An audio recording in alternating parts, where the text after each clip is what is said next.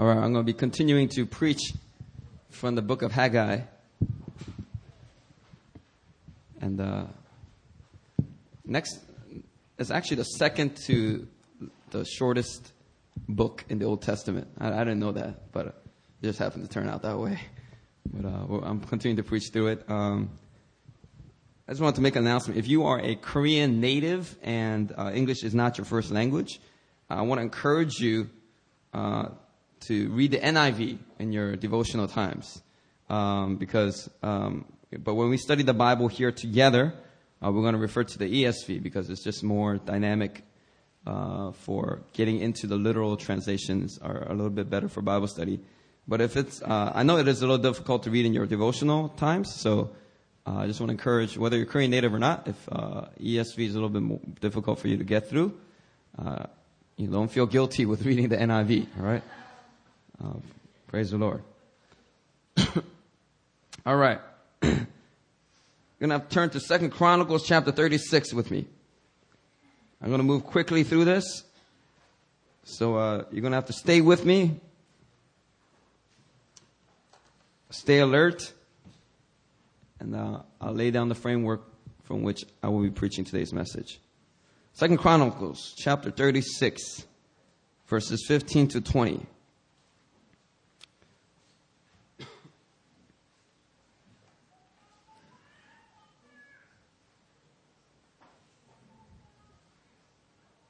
Now, uh, as a quick review, uh, let me briefly set the context of Haggai once again. So when you look at Second Chronicles chapter 36, I'm, I'm trying to help you set, uh, get the context in your mind. Look at verses 15 to 20 with me. In the ESV, it says, The Lord, the God of their fathers, sent, meaning sent his word, persistently to uh, the Jews there by his messengers because he had compassion on his people and on his dwelling place. But they kept mocking the messengers of God, despising his words and scoffing at his prophets until the wrath of the Lord rose against his people until there was no remedy. Therefore, he brought up against them the king of the Chaldeans or the Babylonians who killed their young men with the sword in the house of their sanctuary and had no compassion on young man or virgin, old man or aged. He, the Lord, gave them all into the, uh, into his hand and all the vessels of the house of God, great and small, and all the treasures of the house of the Lord, and the treasures of the king and of his princes, all these he brought to Babylon. And they burned the house of God and broke down the wall of Jerusalem and burned all its palaces with fire and destroyed all its precious vessels. He took into exile in Babylon those who had escaped from the sword, and they became servants to him and to his sons until the establishment of the kingdom of Persia. Amen. In 586 BC, after the Lord has spent decades sending his word through his prophets to the Jews, the city of Jerusalem was finally destroyed by King Nebuchadnezzar and the Babylonians. And all who survived this destruction, they were exiled and they were scattered all over the Babylonian Empire. Now don't throw that up yet. No, just wait for my prompting. Hallelujah. Uh, now, uh, this is what we just read. It's like a, just an account of the destruction of Jerusalem. And uh, if you want to kind of get an idea of what it was like during that time of exile, just read the book of Dan- Daniel. Hallelujah. the book of Daniel would go right there around this time period. Now, 46 years later, in 539 BC, the Persians came and they conquered the Babylonians. And it is at this time that we continue reading from verse 22. So look with me, 2 Chronicles 36, 22. Let's keep reading. Now it's 46 years later. Now in the first year of Cyrus, king of Persia, that the word of the Lord by the mouth of Jeremiah might be fulfilled, the Lord stirred up the spirit of Cyrus, king of Persia, so that he made a proclamation throughout all his kingdom and also put in it in writing, thus says Cyrus, king of Persia, the Lord, the God of heaven, has given me all the kingdoms, kingdoms of the earth And he has charged me to build a house at Jerusalem, which is in Judah. Whoever is among you of all his people, may the Lord his God be with him. Let him go up. All right. Now, Cyrus in 3, 539 BC, he makes this decree and he tells all the exiles, you may return to Jerusalem and rebuild your temple. And he actually funds this from his royal treasury. So he gives all this like money and gold and, and, articles and even some of the articles that Babylonians had plundered. He began to return to Jerusalem. So under the favor of God, uh, the exiles, they began to return and rebuild the temple. Now who was the leader of this group of exiles? you guys remember my sermon from two weeks ago. What's his name? Zerubbabel. Everybody say Zerubbabel. So about 50,000 Jews led by Zerubbabel, they return home and they begin work on the temple. It's now during this time that God not only restored the temple, but he began to restore the social, the cultural, the spiritual identity of the Jewish people. And in about two years, the foundation of the temple was finally done. It was laid. Just the foundation. And when the, what happened was uh, the neighbors of that area, you know, because everybody was exiled. There's all kinds of people living there. Samaritans and other neighbors saw this. They felt threatened. And so they opposed the Jews in the rebuilding project. And they were a- actually able to halt the work for over tw- 18 years. They were able to put a stop to this. And it is in the year 520 BC where the book of Haggai picks up. All right. So everyone, everyone with me? All right. Everyone on there? Now, as I preached two weeks ago, despite the fierce opposition, from God's perspective, the Jews were more to blame for their inactivity than their enemies. Let me say it again. The Jews were more to blame for their inactivity than their enemies. You see, in Haggai chapter 2, God indicts uh, I mean, in chapter one, God indicts the people by asking, how can you live in paneled houses while my house lays in ruins? Right? And he indicts the people for their inactivity. God explains that a curse is upon the people and the land. Right? They have, they, they experience small harvest, a lack of satisfaction, uh, uh, they lose their earnings. There's a drought on the land. There's mildew, all kinds of, you know, things that were evidence of a curse upon the people in their land for their inactivity and their neglect of God's will. And very similarly, I believe that God is indicting much of the church today for our inactivity.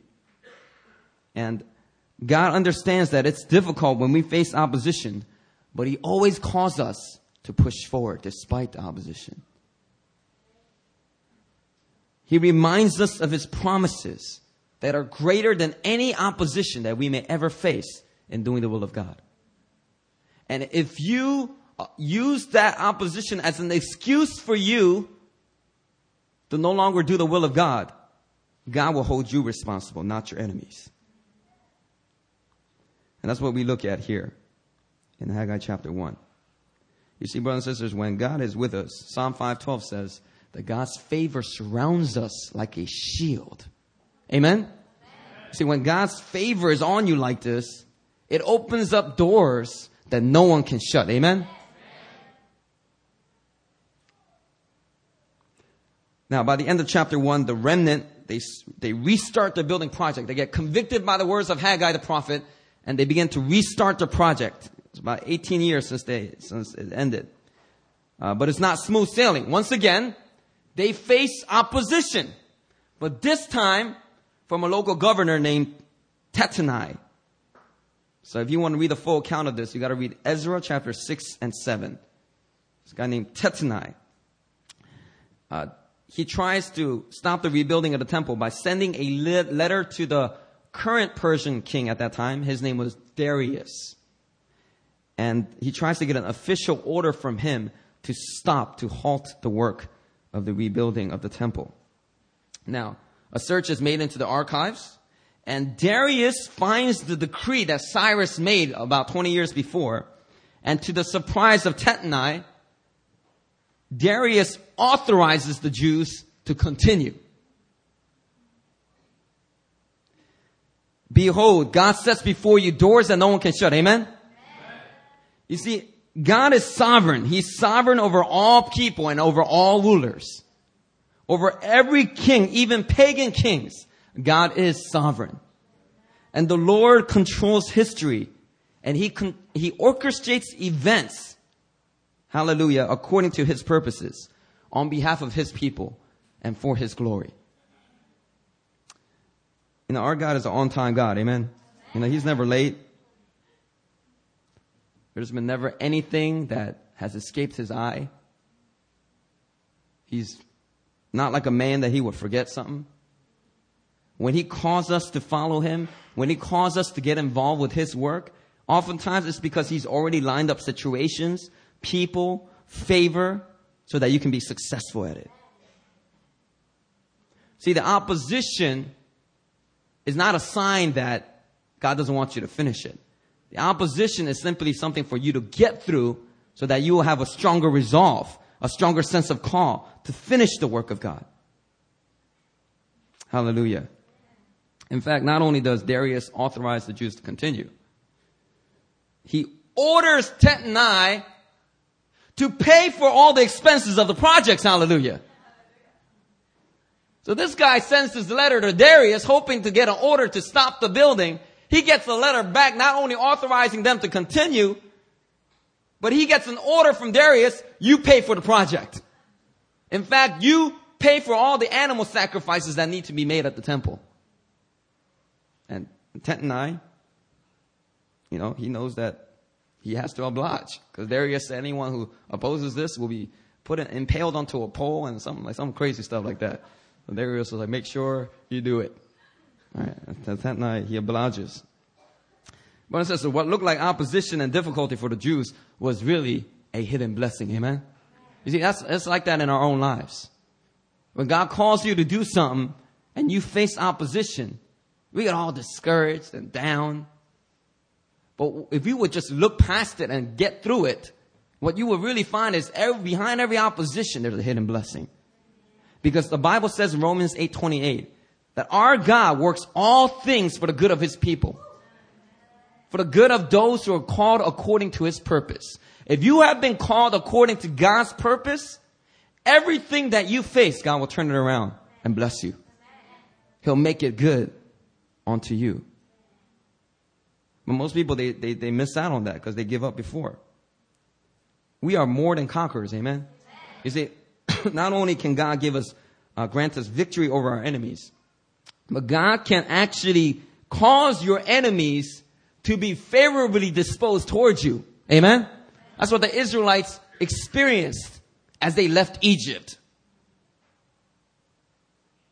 They plundered the Egyptians. They came out, they went in as slaves.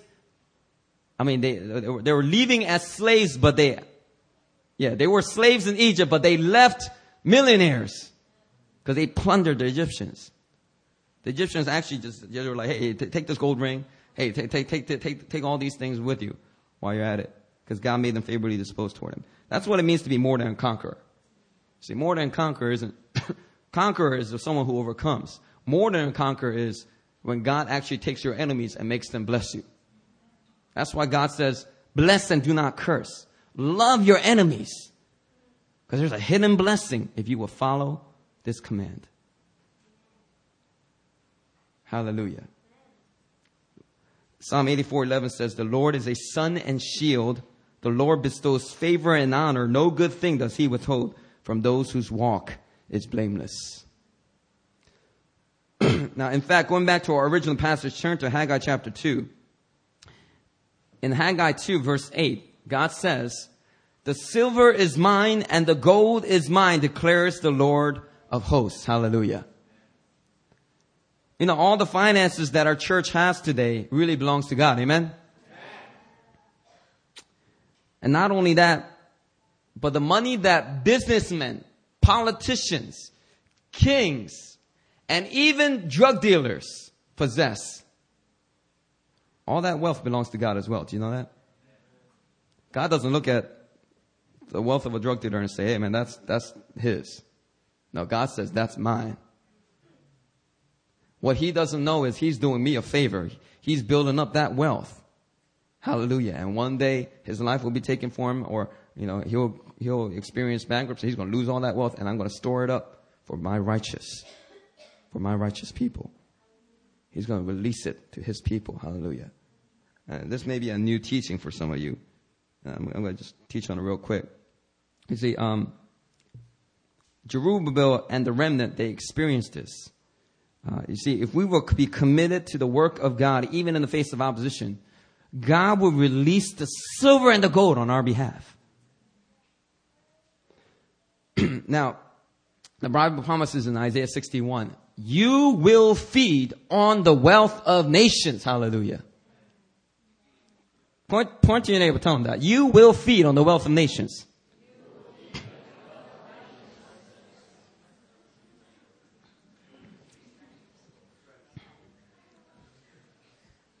Ever look at the wealth of nations? Man, a person can be the ruler of the poorest country in the world, but you go find out where he lives. And there he's just living in wealth. Man, there's a lot of money, you know, there's a lot of wealth in the nations. And God is saying, you will feed on that wealth. And this, this, is a, this is a teaching especially true of the end times. You see, and this wealth of nations is not given to you for you to get a Mercedes and a mansion. Amen? it's for you to build a house of God, for you to plant churches, for you to open up orphanages, for you to advance the kingdom of God. Wealth of nations is being released to his people. And I believe New Philadelphia will be entering a time where God will entrust millions, even hundreds of millions, to be used for his kingdom purposes. And I believe before this money is released to us, we will face great opposition. The bigger the funds, the greater the opposition, the greater the challenges that we will need to walk through. See, our mother church, Jair they've handled large funds. Campus Crusade, which I'm on staff with, they deal with these large funds all the time. If you look around, there's so many Christian organizations, ministries that are already handling funds into the millions and hundreds of millions. For us, we, we have such a small mentality. But when it comes down to it, to really do kingdom work, you need money. And you see, the people of this church, hallelujah, as we continue to mature and position ourselves for this level of kingdom work, we're going to experience and see it. you know, I want to declare right now, the people of this church, you're going to own, you're going to own church buildings. Not just church buildings, you're going to own high-rise buildings. Who do you think, who do you think owns all the, the different owners that own all the high-rise buildings you see in the city of Seoul? And you, you, you're sitting there like, I will never be able to see something like that. And God is saying it's for you next five, ten years. Some of you, you're going to open up schools. Man, there's all these, man, all these like, God bless them. You know, all these people in Korea that are opening up all these schools. But man, a lot of them schools, man, they just, they're not doing things right. But you know what? God's going to use some of you to open up schools. They're going to really glorify His name. You're going to open up orphanages. You're going to minister to nations. You're going to plant churches. And the good news is the funding for all these projects, they will initially come out of your pockets, but it will be completed through the wealth of the nations. Because you know what? You can only really complete it through a transfer of wealth.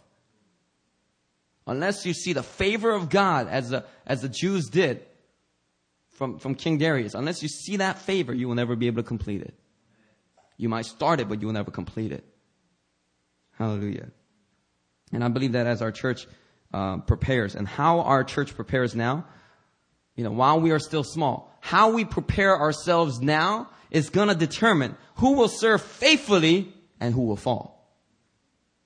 You know, once the start, stuff starts to move and starts to get released onto this church, you know, people that aren't even prepared, they're going to experience it still. Because God, God doesn't, you know, He doesn't say, well, you weren't faithful. You weren't coming out to prayer movement. You missed out on this blessing. Now, when God blesses, man, I'm telling you, hallelujah. Because of uh, some of the core leaders here at this church that have been standing in the gap and praying, interceding, serving faithfully at this church, because of those people, God's going to release it onto the whole church. Anyone who's part of this congregation at that hour, they're going to experience it. But how you prepare yourself now will determine whether you'll be faithful or whether you'll fall. Hallelujah. Isaiah 61 6 says, you don't have to turn there. It says, You will be called priests of the Lord. You will be named ministers of our God. You will feed on the wealth of nations. And in their riches you will boast. Hallelujah. It's a prophecy, brothers and sisters. Now, I want you to turn back. let's look at Haggai chapter 2. And I want to draw out the main message for today. Look at verses 1 to 3.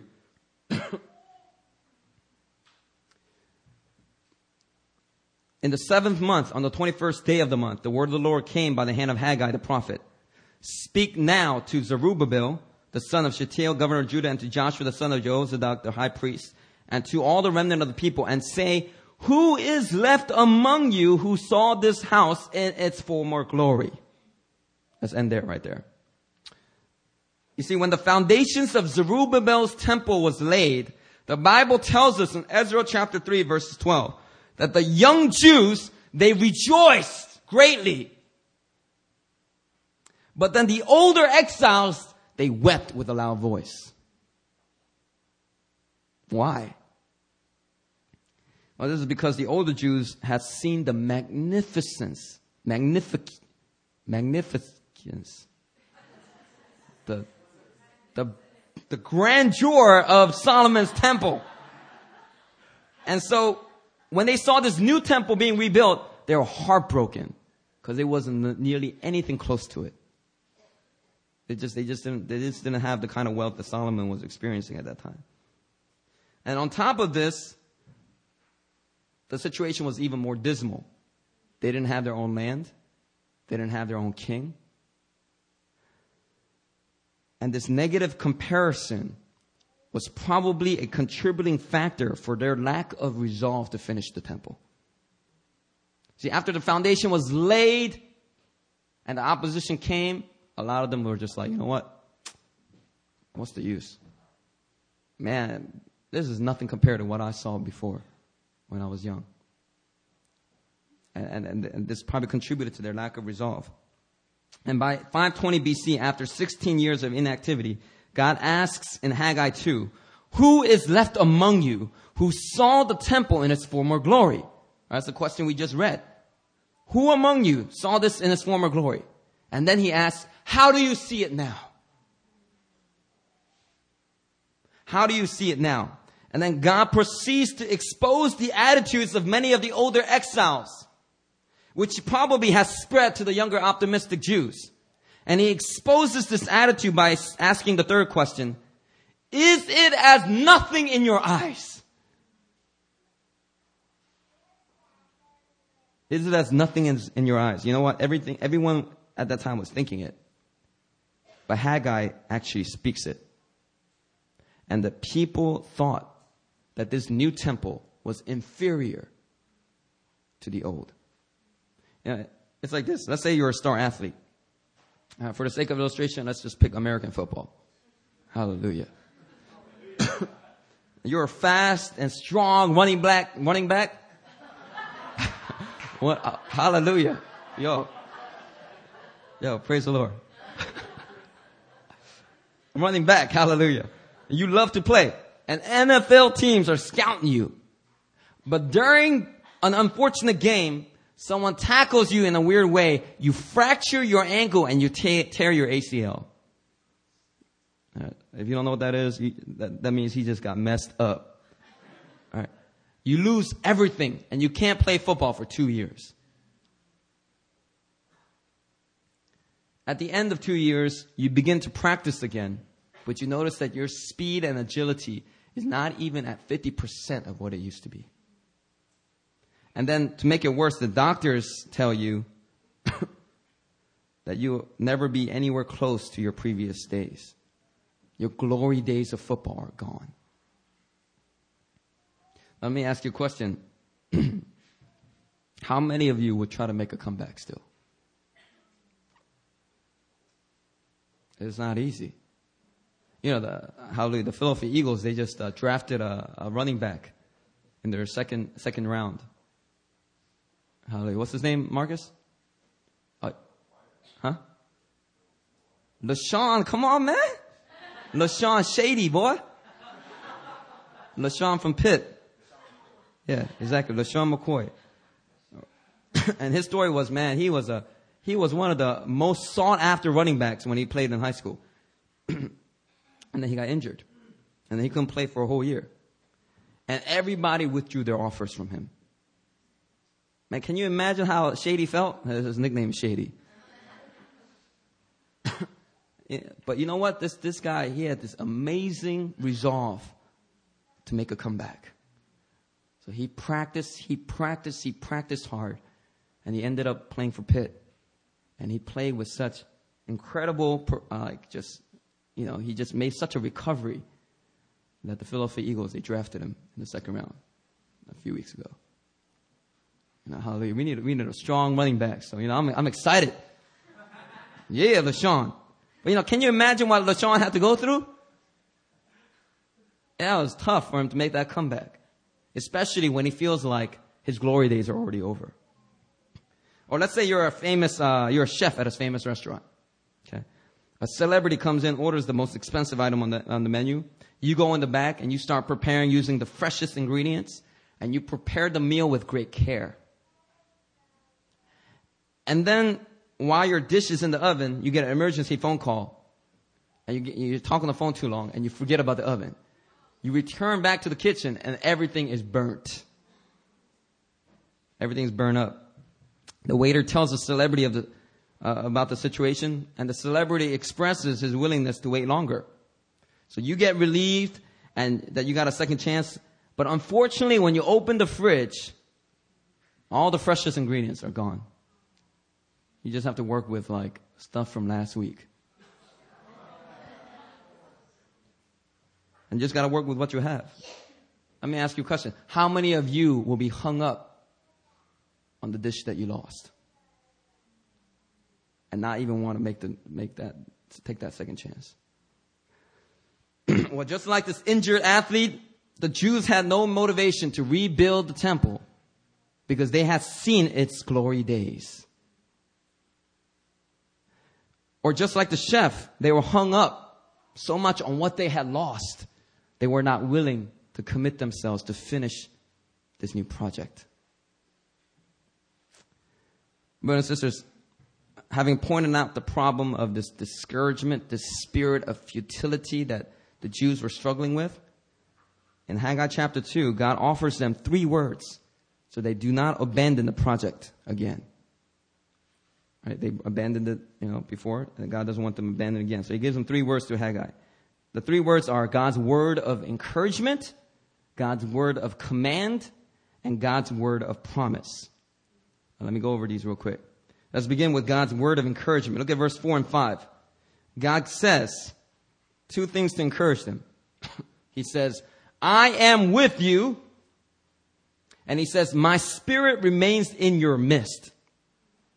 You know, sometimes the best encouragement that you can receive from someone is just to know that they're with you. You know, let me ask you a question. Have you ever been in a hospital? Now, I've been in hospitals when I was younger. If you ever been in a hospital, you know just how encouraging it is when just people come by to visit. Man, they don't even have to say anything smart. They just come by, you know, and, and just smile. And that is such an encouragement. and you know what? I think uh, this is why uh, God gives certain people manifestations. God gives uh, people these physical manifestations, and they're so precious for some people. Uh, and I believe God grants certain people manifestations, especially people who are young in their faith or who are struggling in their faith. God gives them these manifestations to encourage them. You see, when you start to shake or you start to, you know, get overwhelmed and you pray or whatever you, the manifestation you're experiencing. When you experience that, that's God's way of saying, I'm with you. My spirit remains with you. Amidst, among you, my spirit is with you. And it is God's very presence that encouraged the Jews to continue to do the work of God. And it is that same presence that we ought to seek after today because it will encourage us to walk through anything. The second thing is the God's word of command. If you look in these verses, God also says three words of command. He says, be strong. Be strong. Right? Second, he says, work. Get to work. And the third thing is, fear not. Fear not. Now, without doubt, many of the Jews, they were gripped with fear. Fear that God will never bless them again. Fear that, fear of opposition. Fear that if they started building the temple, they won't be able to finish it. They had all this fear. They were filled with fear. And brothers and sisters, when you are filled with fear, it's very difficult to act in faith. That's why the devil will always use the spirit of fear to stop you from making your next move of faith. And because the Bible says without faith it's impossible to please God, when something as paralyzing as fear gets a hold of you, what you need from God is a word of command. Do not fear. Be strong. Get to work. And sometimes you just need to get to work. That's how you get your mind off the fear. You just start doing what you need to do. And sometimes people, people, they sit there and they're so gripped with fear.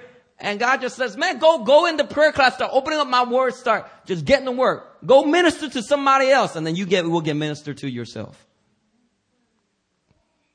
What you need sometimes is just a word of command. You just need a kick in the butt. Is that, why are you so scared? Be strong. Fear not. And this word of command, you see, it, is exactly what the people needed. You know, a thousand years before Zerubbabel, was a guy named Joshua, and he was faced with a similar situation.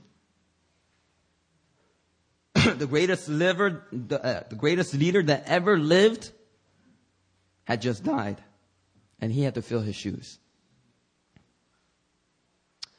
So talk about fighting fear, frailty. I mean, uh, futility, feeling like, what is the use of me even trying? Now think about that, man. I feel bad for um, the guy who just took over uh, Yoido Full Gospel Church. You know, it's Pastor Yonggi Cho, supposedly the pastor of the largest church in the world. And Pastor Yonggi Cho says, "Hey, hey, you look like you can do a good job. Here, here you go. All right, I'm, I'm, I'm entrusting it to you now." I'm, I'm, I'm stepping down. I'm going to focus on some other stuff. You lead this church. Now, can you imagine the fear and the futility that that guy has to struggle with? He has to fill the shoes of Yonggi Cho. Or just think about like the greatest pastor you can think of in your country. And you having to step up and fill his shoes. That's what Joshua was faced with. And in that struggle, you know what God told Joshua? God said the same thing to him. Be strong and courageous. Do not be terrified. Do not be discouraged.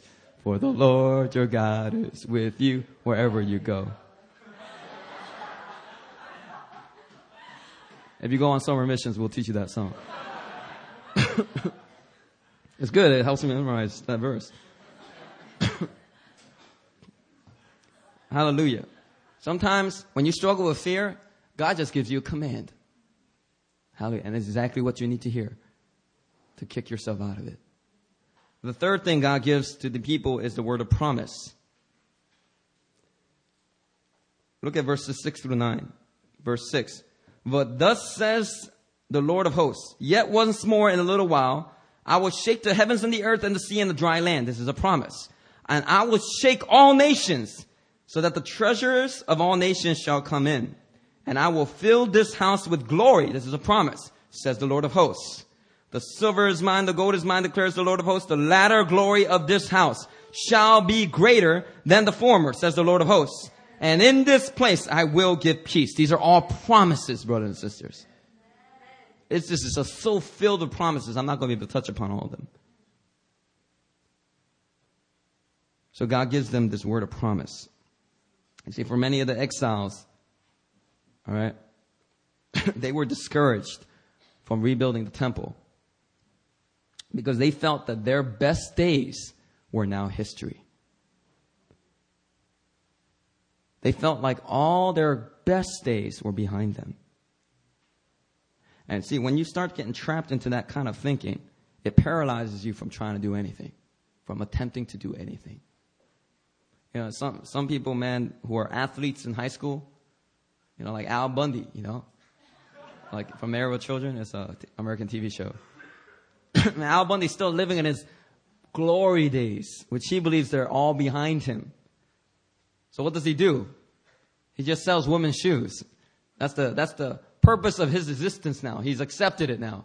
It's just to sell women's shoes because he believes his glory days of playing high school football are all behind him. And you know, when you get trapped in that kind of thinking, man, you don't want to try, you don't want to attempt anything in your life. And this is what people were struggling with. And so what God does is He gives a promise that deals directly with this futility spirit. And God says, the latter glory of this house shall be greater than the former.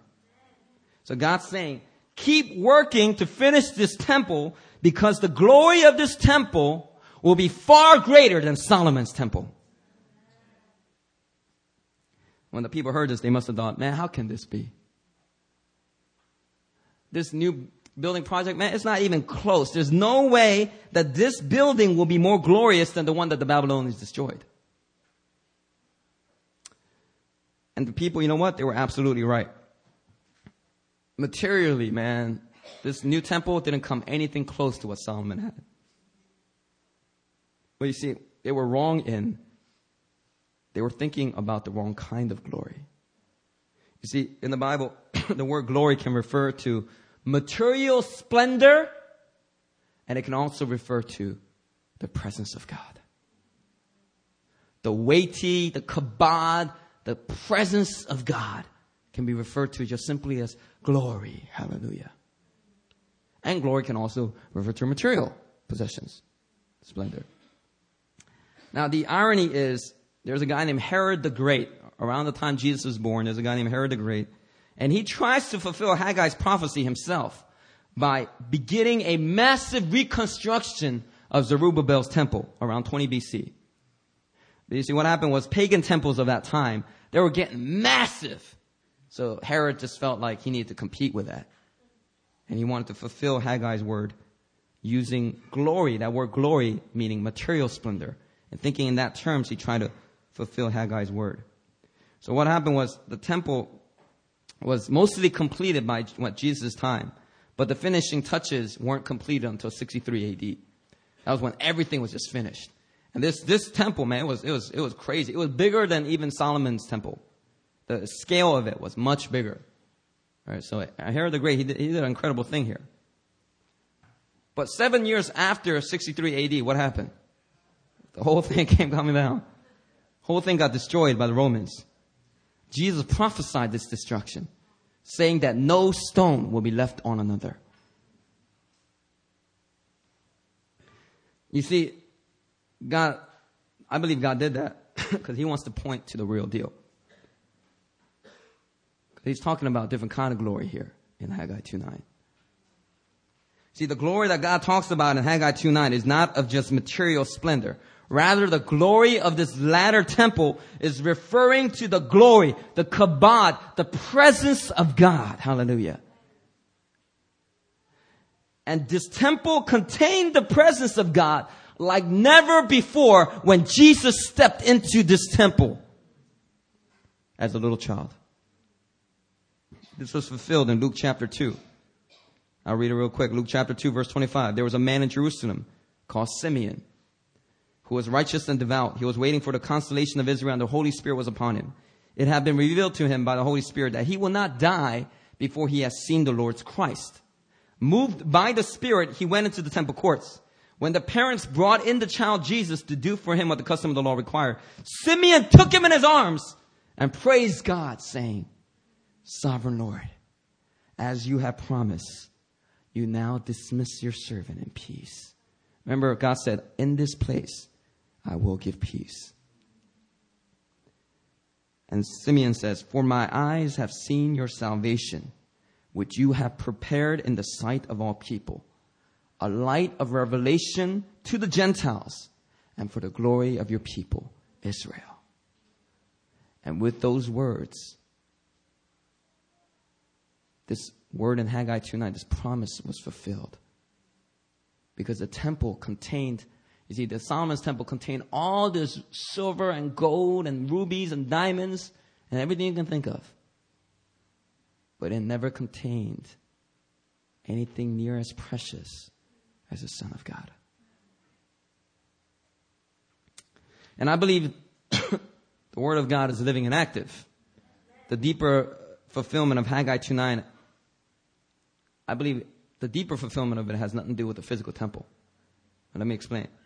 In the Gospel of John, Jesus enters the temple courts and he starts to begin to overturn tables and driving out the money changers. You know? He goes crazy. He goes like, you know.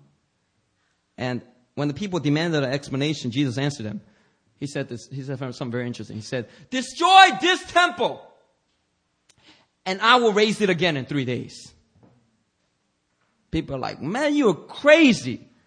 Now we know you're crazy. First you're turning over all these money changers and driving out people. What's wrong with you? Now we know you're crazy. You think you could tear down this temple and raise it in three days?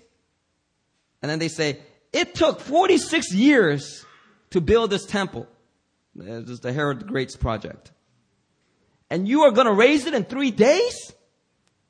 But the word of God says, but the temple that Jesus spoke of was his body. See, there's a, there's a deeper fulfillment of Haggai 2.9. Ever, ever wonder why we don't have temples anymore? like, why don't we all like make a trip to Jerusalem and go and worship at the temple, like like like the Muslims do? You know, why why aren't we required to make these kind of pilgrimages to go worship God? Why don't we have temples anymore? We have church buildings, but we don't have these like elaborate temples. You know, there's no like section like, you know, the court of Gentiles and the Holy of Holies and the most holy place. We don't have all these sections. We just got this one room and we worship God here. Why don't we have temples anymore? it's because Jesus said, the hour is coming and has now come. John chapter 4. When we will neither worship on the mountain or in Jerusalem. But God's worshipers, true worshipers, must worship God in spirit and in truth. See, what Jesus is saying is, he's saying,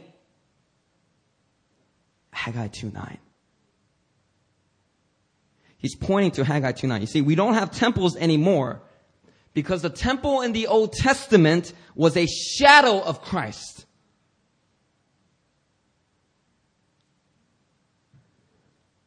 It pointed to the true temple. And once the true temple came, the shadow was done away with. And I believe this is the reason why the temple in Jerusalem was completely demolished in 70 AD, and God has not allowed it to be rebuilt since.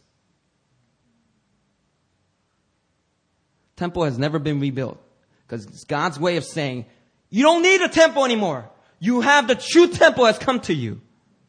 You see, brothers and sisters, Jesus is the true temple. The designs, the customs, the history of the temple, they all point to Jesus. The temple in Jerusalem was torn down in 586 BC, and it took years for it to be raised up. But the true temple was torn down 2,000 years ago, and it only took days for it to be raised up. When the temple in Jerusalem was torn down, Jews were scattered all over the world. When the true temple was torn down, his disciples were also scattered. Since Jesus is the true temple, God no longer points people to Jerusalem to go and worship. He points people to his only son. He is the true temple. We no longer need to go into a temple and shed the blood of an animal to atone for our sins. Because the blood of the true temple, the blood of Christ, has already been shed for you and me to be able to go into the presence of God now with a clear conscience, having been washed by his blood. Hallelujah. Brothers and sisters, if you want to know God and experience his presence today, don't go to Jerusalem. Don't go to the temple. Just go to the true temple. Go to Jesus, the Son of God. You see, our God, He is a God who loves to save the best for last. Amen? In the Old Testament, God put His Spirit on key people like David, like Moses. But at Pentecost in Acts 2, God fulfilled the word of the prophet Joel by pouring out His Spirit on all flesh. And that word hasn't been fully completed yet. It's continuing to be fulfilled even to today as God continues to pour out His Spirit on all flesh with greater and greater measure. Now, why, God, why did God do this? Why didn't God pour out His Spirit in the beginning and maybe we'll be better off now? Why did God do that? I'll tell you why. Because our God is a God who saves the best for last. Jesus said in John 14, 12, anyone who has faith in me will do what I have been doing. He will do even greater things than these. Even greater things than these you shall do. What? You know, many of us think that Jesus and the apostles did the most amazing miracle signs and wonders that can ever be recorded. That's the way we think.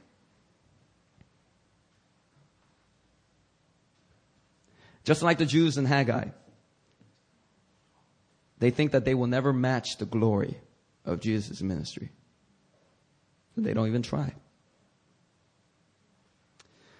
But Jesus gives us a promise here that completely opposes such thinking. He says, whoever even just believes in me, you will do the same things I've been doing. Open up blinded eyes, making the lame to walk, raising the dead. That's what Heidi Baker and Pastor Surprise and Norberto, they all experienced in Mozambique, raising the dead. That's what Andreas Bisonni was talking about in Argentinian revival. In Argentina, they're raising the dead. It's happening, brothers and sisters. It's happening because God spoke it. And the question is, well, why, why did God do it this way? Because God, we serve a God who saves the best for last. You know, some conservative Christians, they have old, old wineskin hearts because uh, they don't have a revelation of our God being a God who saves the best for last. So they have this belief that the best was 2,000 years ago. Come on, somebody. So conservative Christians believe. The best was 2,000 years ago. So everybody talks about the good old days of the, the book of Acts. And they just try to pull the things that they feel like they can experience. Like the breaking of bread and the meeting of together and, and you know, all that stuff, you know. But they, they, they like completely dismissed miracles. so when Jesus pours out new wine on the earth today, a lot of these people with old wineskin hearts, they spit it out. When they taste the new wine, when they go to a revival service, they spit it out. Why? Because they think the old is better. That's why Jesus said, new wine must be poured into new wineskins. And praise the, praise the Lord, man. I'm pastoring a church of new wineskins. Amen? Man, a lot of you were all backslidden just a few years ago, living pagan lives. And praise and glory to God, He has turned your lives around. I was commenting to Andreas how I work with such inexperienced young leaders because a lot of them have these late turnarounds. And the difficulty is I gotta, I gotta really be patient with them because they, they're learning a lot of things for the first time. But the wonderful part of it is they have new wineskin hearts. Everything you tell them, there's a twinkle in their eye. Wow. Really? Uh, you can raise the dead. And they're like trying it the next week. That's new wineskin hearts. Hallelujah. Our God is a God who saves the best for last. When Jesus was born, the population of the earth was a mere, mere 200 million. Smaller than the population of America right now. A thousand and eight hundred years later, the population on earth grew five times the amount of one billion. Only 200 years later, the population has grown six times the amount to 6.6 billion. And you might be asking yourselves, why? Why is there such a crazy population boom now? Why? This incredible potential for the greatest harvest in history. Why? Why? It's because our God is a God who saves the best for last. The glory of the latter temple will be greater. Technology. You know, they had crazy technology back then, but we got some crazy technology today. YouTube, Facebook. I mean, some of these technologies could be evil. Hallelujah. We don't keep them under control. But we got some crazy technology. You look at the cars that are coming out. You, ever, you ever wonder, none, nowhere in history in the past have people been able to travel. Like, like, like a few hundred years ago, we would never gotten be, be able to get Andreas Bisonni over for our, you know, revival services. Like, it would have taken him like two, three months. You know, he would have arrived with like malaria or something like, you know?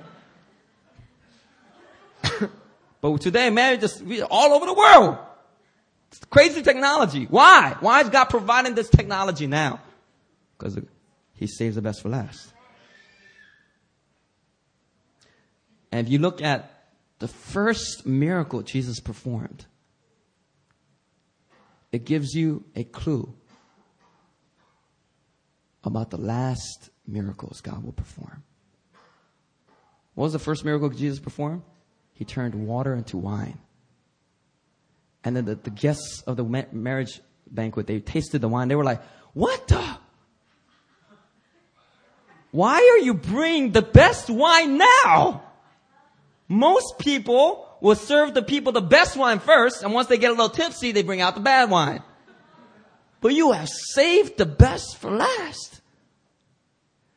You see, brothers and sisters, Jesus' first miracle gives you a clue of what he's going to do in these end times.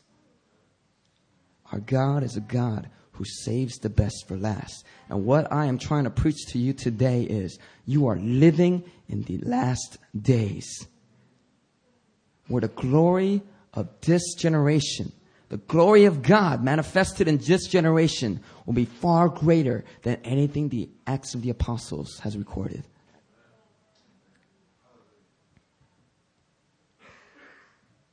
Hallelujah. Hallelujah. And in a Christological way, if you look at Haggai chapter, six, uh, chapter 2, verse 6 through 9 again, what it's doing is it's also talking about the end times. You see, there was the Solomon's temple, and then there was Zerubbabel's temple. And although Zerubbabel's temple looked very humble, it looked very unimpressive, God was declaring the glory of this temple will be greater. You see, and in a Christ, if you look at Christ, these things are pointing to Christ. You see, the wonderful news is Christ's second coming, his second coming will be greater than his first. That's what God's saying. His second coming will be greater than the first. Hallelujah. So if you look at this passage, it says that God is going to shake the heavens and the earth and the land and everything. He's going to shake everything up. And in Hebrews chapter 12, the author of Hebrews interprets that to mean the end days, the judgment seat of Christ. Talking about the end days, talking about the last eschatological, last end days. And so a lot of scholars say the first shaking was at Mount Sinai. And that shaking pointed to the first coming of Christ at the cross. But the second shaking, oh, it will be a shaking that will shake all the nations. That second shaking that is prophesied here in chapter 2 is going to point to Christ's second coming. And that second coming of our Lord will be far greater than anything that our eyes have seen.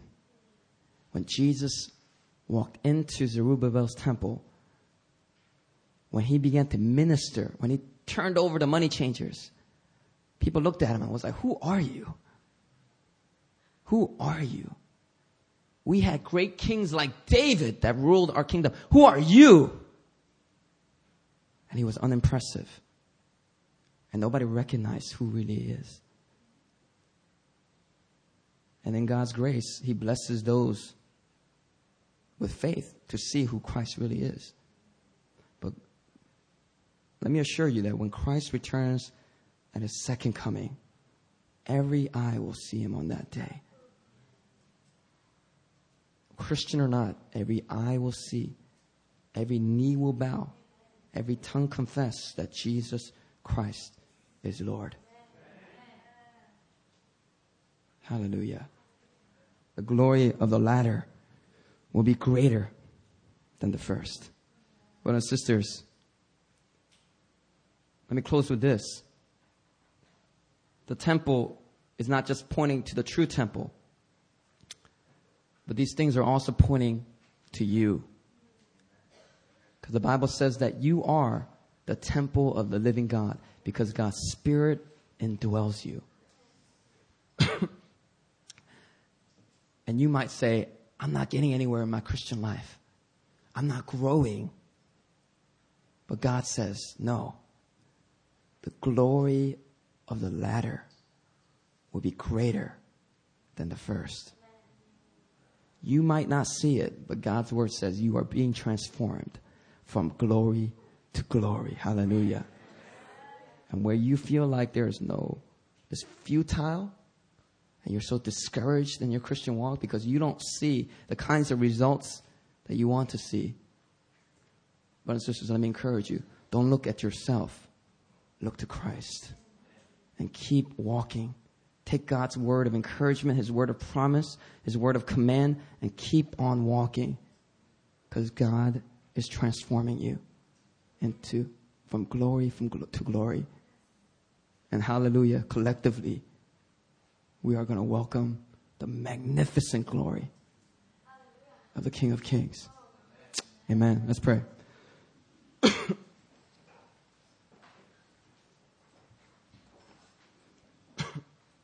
just take this time. I just want to take this time. I just want all of us just to lift up our voice. You know, our God is preparing this church for a mighty season, for mighty glory. God has promised that He will fill this house with glory. He will fill your life with glory. He will fill this church with glory. He will fill this earth with the knowledge of the glory of the Lord as the waters over the sea. Hallelujah. And God wants us today to take faith, to have faith, to not to fear, truly believe and work as if you really believe this. God, brothers and sisters, let me tell you right now. You either get with it or you're going to be left behind. And it is my heart as a pastor to see each and every one of you get with it. That you will share in the joy of the glory of our God being released onto all the earth.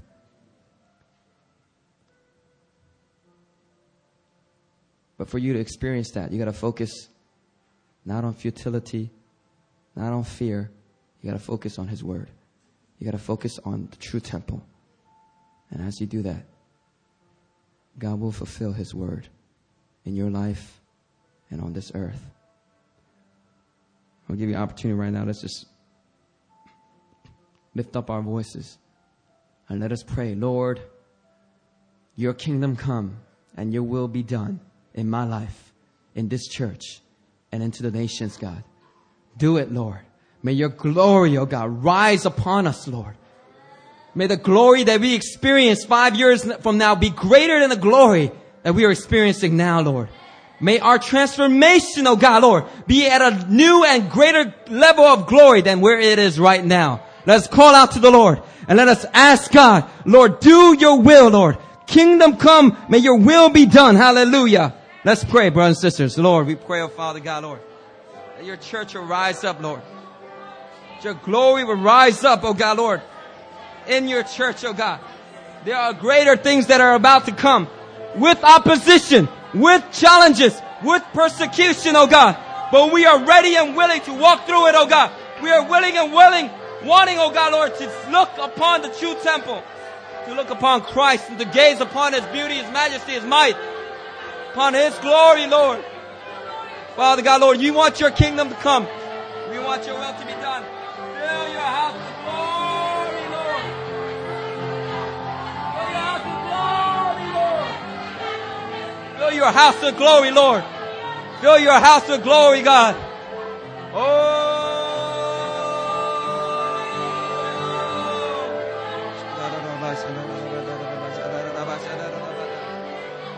Ask God to release the silver and the gold. Ask God to release the silver and the gold. That you in the wealth of nations, you will boast and the work of God's kingdom will be completed. Come on, brothers and sisters. Lord, we pray, oh Father God, Lord, for mighty transfer of wealth, oh Father. Pray, oh God, Lord, the silver and the gold belong to you. The cattle on a thousand hills, they all belong to you, oh God. And we believe, oh Father, Lord, that the wealth of nations, oh God, we will experience, enjoy, use, utilize for the glory of your name, oh God.